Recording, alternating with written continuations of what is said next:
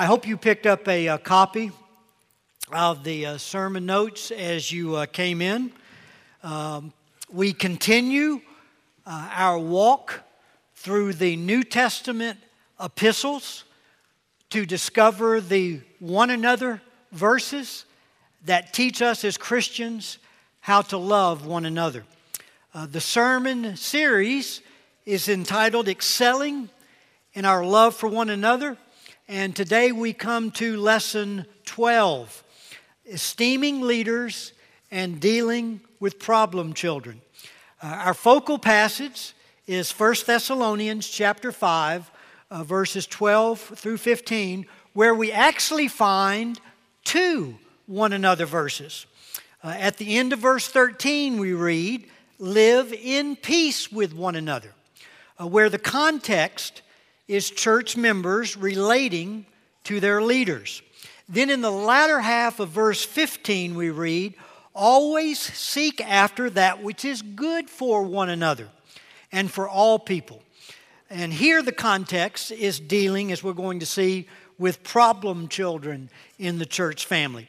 So let's begin by looking at verses 12 and 13, where Paul gives an exhortation to the church on esteeming leaders.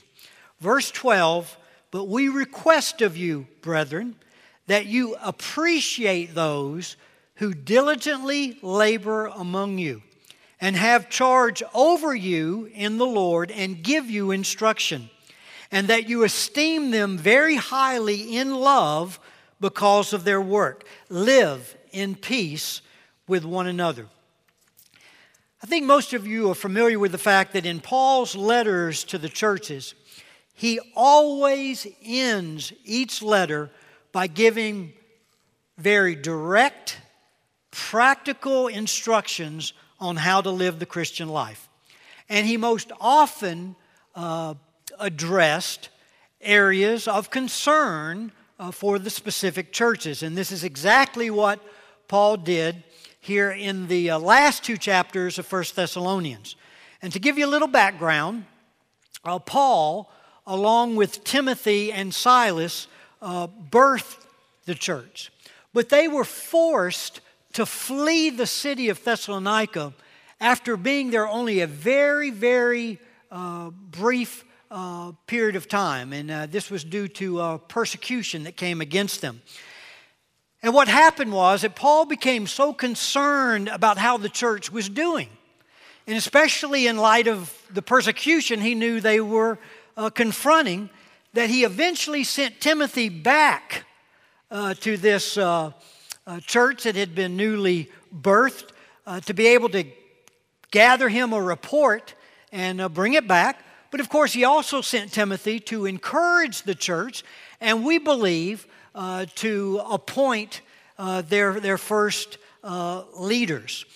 And what probably prompted Paul to address the issue of church leadership in verses 12 and 13 was simply to affirm the newly appointed leaders and encourage the church family to support their leaders.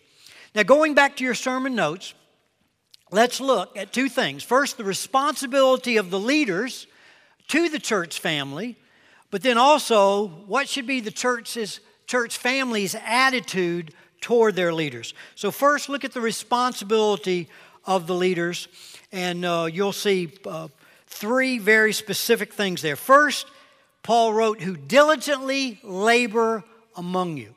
Who diligently labor among you. The words diligently labor are one word in the Greek text. It's the word kopio, which means to exert great effort to the point of exhaustion. Bottom line, a leader is called to work hard for the spiritual growth of the church by feeding uh, the church with God's word, by protecting the church from false doctrine, and leading the church by providing a godly example. And a leader does this uh, through many means through evangelizing, uh, teaching, uh, counseling, praying, and ministering to the needs of the flock.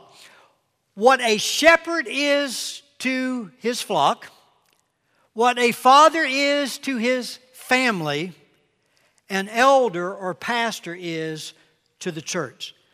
With everything being motivated by his love for the church and his passion to see the Lord Jesus Christ glorified.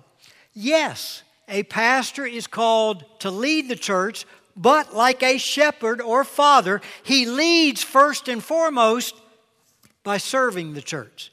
And this is why we read uh, this exhortation to church leaders in 1 Peter chapter 5. This is a great cross reference, verses 2 and 3. He says, he, he's, and he's writing this to pastors, to elders. He says, Care for the flock that God has entrusted to you. Watch over it willingly, not grudgingly, not for what you will get out of it, but because you are eager to serve God. Don't lord it over the people assigned to your care, but lead them by your own good example. So, leaders are those who diligently labor among the church family uh, with an aim and objective towards their spiritual growth. Look at the next responsibility captured by the words, have charge over you in the Lord. And that phrase, have charge over you, is a uh, very interesting uh, uh, Greek word. It's pro istemi, and uh, and what's actually written in our English Bibles is probably not the best translation of this word. Uh, a more accurate reading would be this: "Who stand before you in the Lord." That'd be the literal rendering from the Greek text. Who stand before you in the Lord. A leader is one who stands before the Lord to seek the spiritual welfare of the church. In other words, yes, God calls leaders to preside over the church, but only for the purpose of serving the church and especially promoting spiritual growth. The chief characteristic of a Christian leader, as spelled out in the scriptures, is humility, not authority gentleness, not power, self sacrifice, not self serving. Jesus said it best in Mark 10, verses 42 through 45, as he addresses his disciples. He says, So Jesus called them together and he said, You know that the rulers in this world lord it over their people, and officials flaunt their authority over those under them. But among you, it will not be so. It will be different. Whoever wants to be a leader among you must be your servant. And whoever wants to be first among you must be the slave of everyone else. For even the Son of Man came not to be served, but to serve others and to give his life a ransom for many. So, a church leader, a pastor, a minister, an elder, is to diligently labor among the church family. He's to have charge over them in the Lord, stand before them, seeking their spiritual welfare. But then the third thing, notice he says, and they give you instruction. Give you instruction. The word instruction is noutheteo in the Greek text. The word refers to instruction in God's word for a very specific purpose. It's captured in the word that's used. It's instruction for the purpose of correcting and changing the conduct of a person. That's exactly what that word means. It is teaching that has an element of warning, designed to direct the church into Christ like character that puts Christ on display before the eyes of a watching world. The primary calling of a church leader is to teach, to instruct the church in God's Word. Realizing to be effective, he must be walk, a walking, living epistle of that what he teaches and preaches. In other words, a church leader cannot impart to others what he does not possess. So, the most important qualification of a church leader is what? Integrity, authenticity, uh, to have a very deep, intimate walk with Jesus that becomes contagious uh, that he can impart to others. Every church leader needs to be able to say what Paul wrote to the Philippians in chapter 4 of the book of Philippians, verse 9. This is what he wrote. And every church leader should be able to stand before the church flock and say this with integrity and authenticity. The things you have learned, the things you have received and heard and seen in me. In other words, what's Paul saying? He said, The things that I've taught you, the example that I've given you in my own life, practice these things, and the God of peace will be with you. Now, does this mean that a church leader is perfect or he never falters? Of course not. All you got to do is ask my wife and my children that one, and they'll tell you their daddy is not perfect, and I do very, very often falter. And uh, even at my age, uh, I'm still finding myself asking forgiveness more than doing things right. Uh, because Paul also wrote in Philippians 3. The same man that made that comment in chapter 4 9, he also said this in chapter 3. I don't mean to say that I've already achieved these things or that I've already reached perfection, but I press on to possess that perfection for which Christ Jesus first possessed me. No, dear brothers and sisters, I have not achieved it, but I focus on this one thing forgetting the past and looking forward to what lies ahead. I press on to reach the end of the race and receive the heavenly prize for which God, through Christ Jesus, is calling us. So, a church leader is someone that's in the race with you. And he'll get tripped up, he'll falter, but he should also be out there taking the lead, saying, What? Follow me, as we all follow Jesus together. Now, look at the exhortation Paul gives to the church about their attitude uh, toward leaders. And the first thing that he says is you're to appreciate them.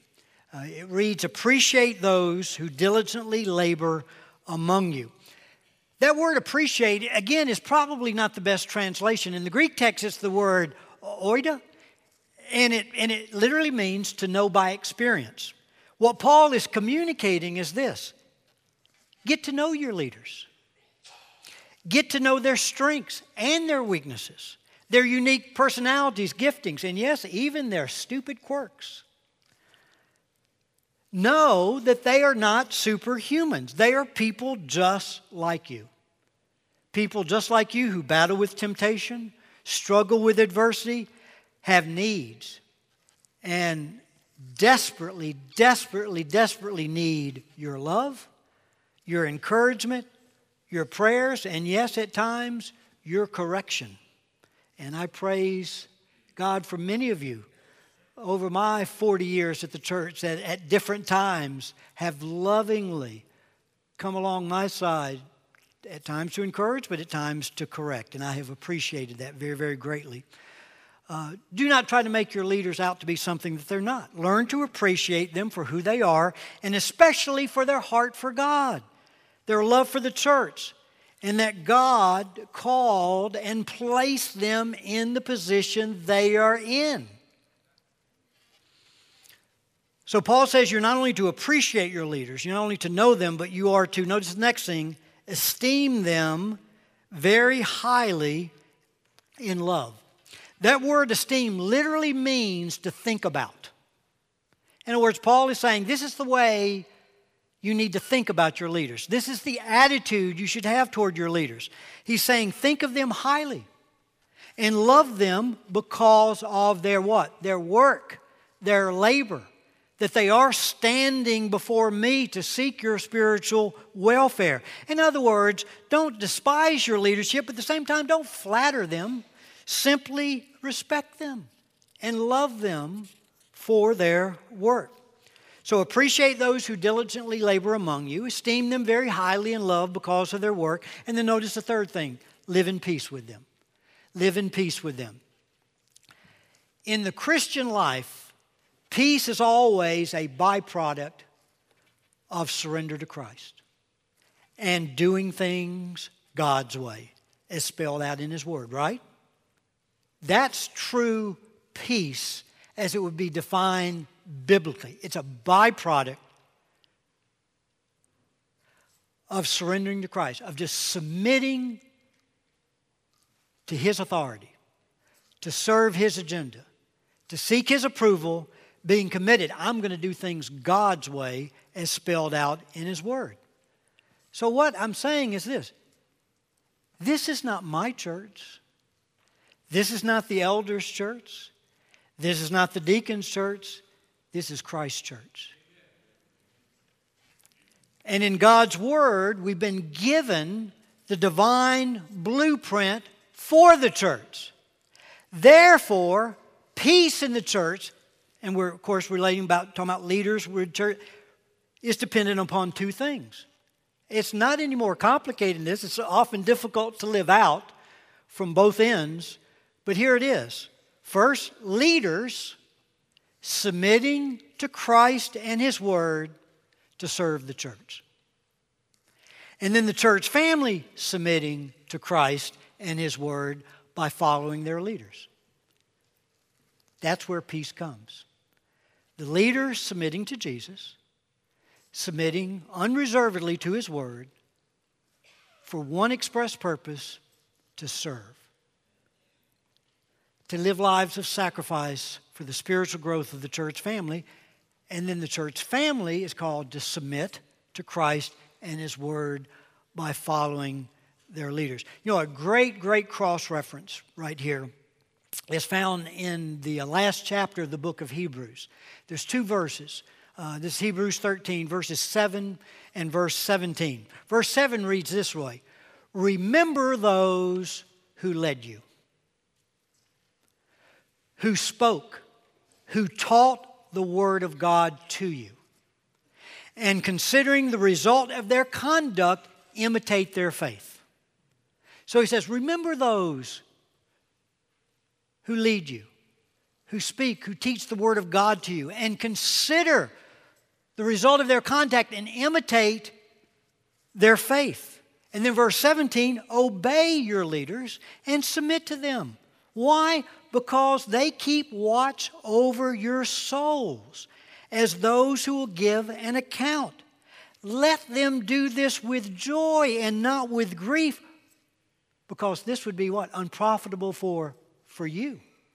For you. We now come to verses uh, 14 and 15, which is about dealing with problem children in the church uh, family. So uh, look there at verses 14 and 15.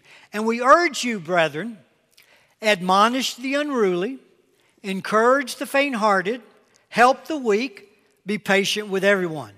See that no one repays another with evil for evil, but always seek after that which is good for one another and for all people. Virtually every family at any level has to deal with problem children. And that's true in the church family as well. You know, one of the problems that we have is that we have unrealistic expectations of the church, as if the church should be filled with perfect people free from problems. But, folks, just a very, very casual reading of the New Testament clearly demonstrates that that is the furthest thing from the truth. Uh, the church is a mixed multitude. I mean, you know, Christ talked about, hey, in the church, you're going to have tares that grow up right in the middle of the wheat. I mean, you're going to have, you know, counterfeit believers. Uh, you're going to have believers at all levels of maturity, uh, coming from all sorts of backgrounds and struggling with all sorts of strongholds. Uh, that's the reality so listen now the mark of a healthy church is not being free from problem children, but whether or not the church ministers to those problem children following God's instructions, motivated by love. love for God and love for the individual. And please notice, don't miss this. The responsibility to minister to the problem children does not fall on the leadership alone, but the entire church. Verse 14 reads, And we urge you, brethren, a clear reference to the entire church family. We're all to embrace this responsibility. And when any one of us becomes aware of one of these problem children, we should step to the plate and we should get involved. So, look with me now, uh, very quickly as we close out, at four types of problem children that will be in every church and the actions we should take toward them. The first thing that he says is admonish the unruly. Fascinating word, that word unruly in the Greek text. Uh, that was used in a military context and it referred to a soldier who was out of rank and behaved in a disorderly or insubordinate manner. So here we're talking about the disobedient child. We're talking about that problem child in the church family that is walking in rebellion, that is not submitting to Christ, that is being disobedient. And what is the action we're to take towards the unruly? We're to admonish them. In other words, to put it in very simplistic terms, we're to lovingly confront them. We're to challenge them that this is inconsistent with love for Christ. It's inconsistent with the way a Christian should walk. But you're telling them that not to destroy them or get rid of them, but you want to help. You know, you want to assist. And this can be a tough one. I've been around a good little while in church ministry. And praise God, there are people that you'll go to in these situations that uh, God has been working on. There's a great degree of brokenness, and you're really able to, to minister in a very powerful way. There are others that when you initially go to them, they're very resistant. It can be very hard. You say, well, what do I do there? You keep going to them, you keep loving them. I mean, just it, it's, it's not that complicated. Think of that concept of a family, you parents with children. You're not going to let your child just continue to go down a direction of behavior or attitudes or think that you know is going to be destructive of their lives. So love demands that you what? You intervene. Again, lovingly. I mean, as, as, in other words, as I intervene in this person's life, I want to clearly communicate to them, and I hope they understand hey, there's nothing that you could ever do that would stop me from loving you. Nothing you could ever do that would stop me from loving you. That's the one thing you can be certain of. I will love you no matter what. But because I do love you, I need to challenge you at this point. Look at the second type of problem child. He says, encourage the faint hearted. That is an interesting word. That word faint hearted literally in the Greek text means to be small souled, the soul inside, small souled. It's talking about that person that's been beaten up in life. In other words, you, you see there the discouraged child. That's what we're talking about here. The despondent child, the discouraged child that again has been beaten up by life, had been beaten up by adversity or suffering, and, and they're just ready to throw in the towel. They're, they're just ready to quit. They, they give up. All they do is they, they see themselves as failures. And, and they've just fallen into despair, into worry, anxiety, depression, what it might be. And for the discouraged child, what are we to do for them? Encourage. And that word literally in the Greek means to come along their side to assist them, to let them know hey, I understand. I've been where you are. Life is a struggle. and living here on planet Earth and maintaining our faith in Christ is a challenge. It is a challenge, and it is hard. But I want you to know something. You're not going to have to walk this path alone. I'll be there for you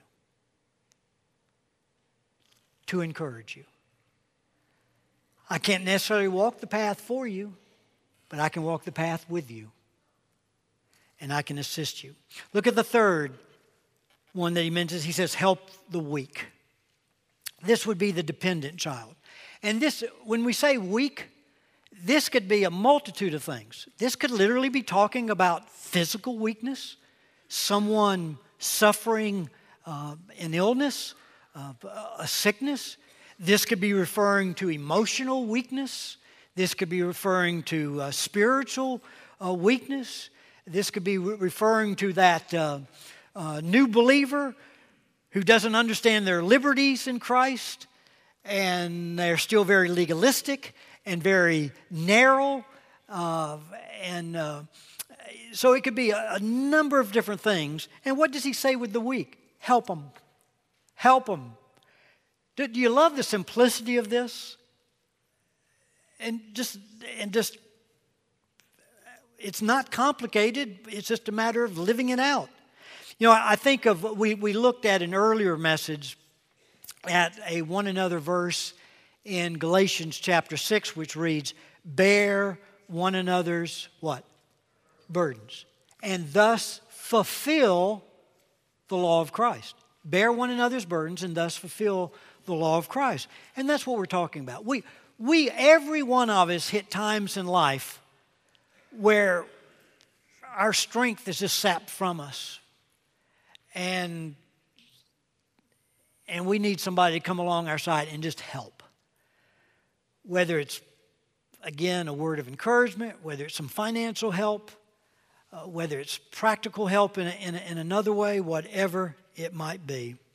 And then look at the fourth problem he mentions um, to be patient with everyone.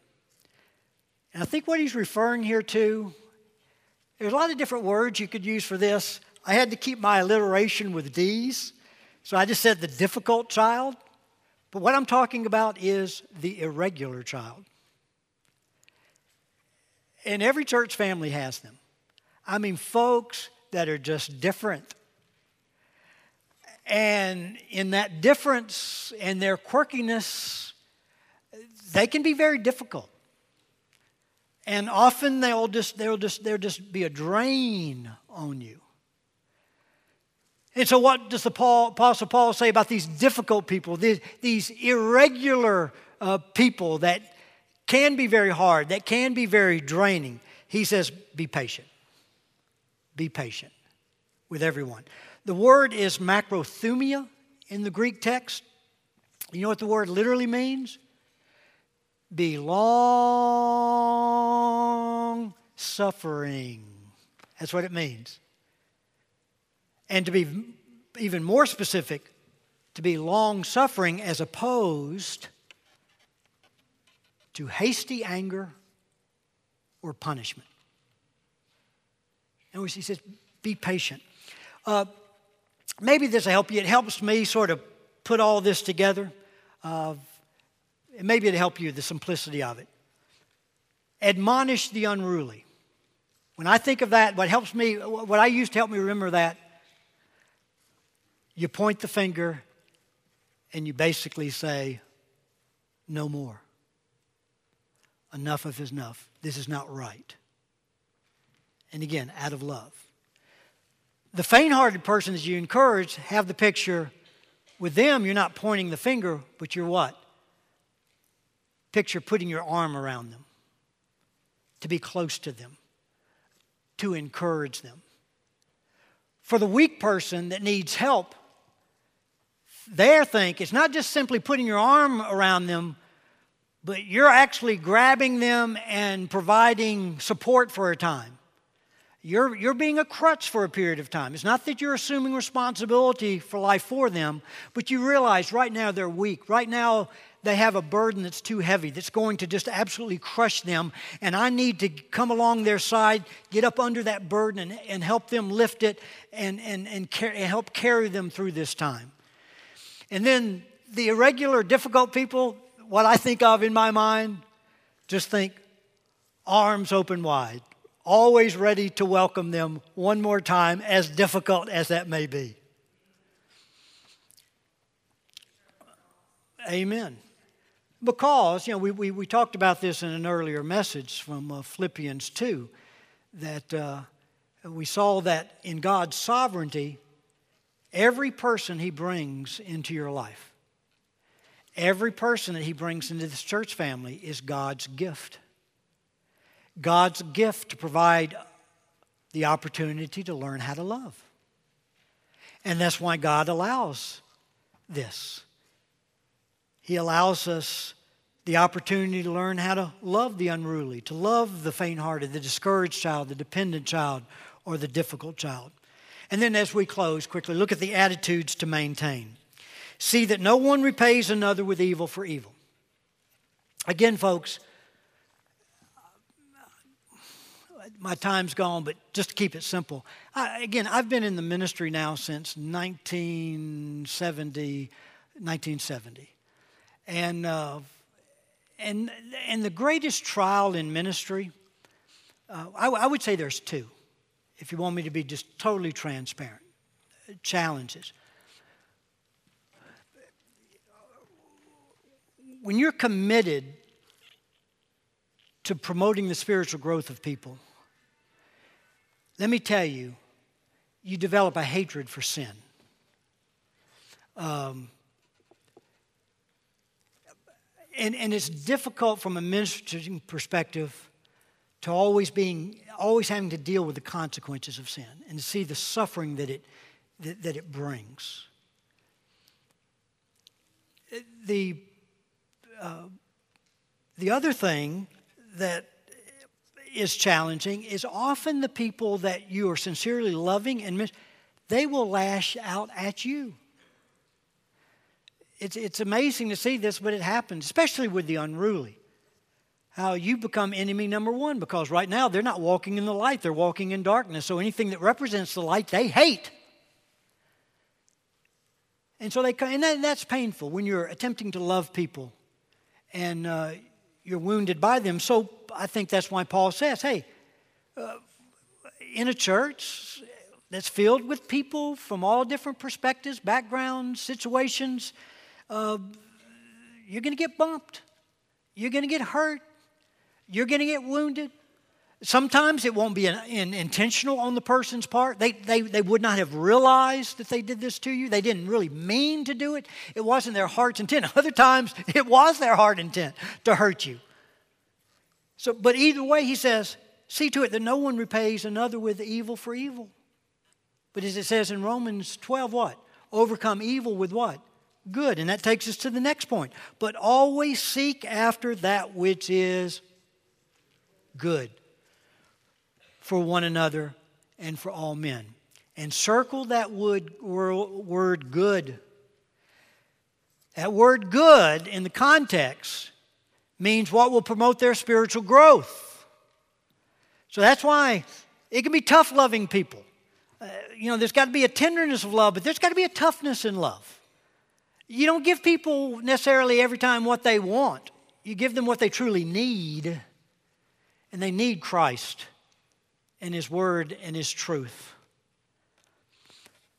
And so he says, as you relate to one another in the church family, as you deal with these problem children, hey, you're going to get hurt, you're going to get wounded, you're going to be misunderstood, you're going to be criticized, but don't don't lash back, don't repay another uh, for evil for evil. Instead, seek after that which is good for that individual.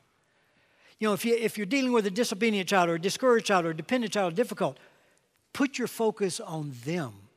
As, as we saw again back in Philippians 2, do nothing from selfishness or empty conceit, but with humility of mind, regard others what? More important than yourself. Do not look to your own interest, but what? To their interest. But again, this doesn't mean they get what they want. It means you're looking out for their spiritual interest. And that's where love has to be both tender and tough. So I trust a very practical message uh, today on esteeming leaders and uh, dealing with problem children uh, within the family of God. And, and this is what we're going to do as we close. As I mentioned, if you're visiting, it's, it's our habit here at Edgewood that when we come out of a Lord's Supper, uh, we provide opportunity for the church family to minister to one another. We believe this is a, a, a critical uh, aspect of the Lord's Supper that, that we see in the scripture that we're to wait on one another, serve one another during this time. So, in just a moment, I will give you the freedom to, to, to move about. Uh, uh, this is time for you to, you know, we were looking to Jesus. Now look around you.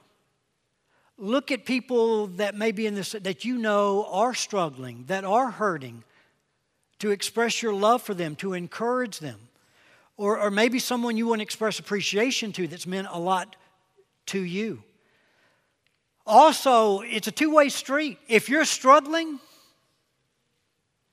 don't be afraid to go to one of these elders down here, one of these deacons, they'll be here, and say, Hey, would you please pray for me? Because I have this particular adversity. I, I, would you pray for my healing? Would you pray for my emotional support and stamina? Would you pray for my spiritual growth, deliverance from this stronghold, whatever it might be? So, you know, you take the initiative to share with others what you're struggling with so that they can know, that they can minister uh, to you. Now, when we give you this freedom, you may just want to remain right where you are and just continue to worship. I would ask no one leave. We're going to close the service in just a few minutes. And uh, once we close the service, you can continue to minister to one another. Uh, but this is a very, very important time in our fellowship and in our worship. So, right now, I'm going to give you the freedom uh, to move about, to express your love and encouragement for one another, to pray for one another. Again, we have elders and deacons down here at the front that are available to you. So please feel free to come down. I will remain right here. Uh, if someone has a, a, decision of any nature they would like to make, profession of faith, uh, desiring to unite with our church family, I'll remain right here for you. But right now, feel free just to get up, move about, minister to one another, and then we'll close the service out in just about three, four minutes.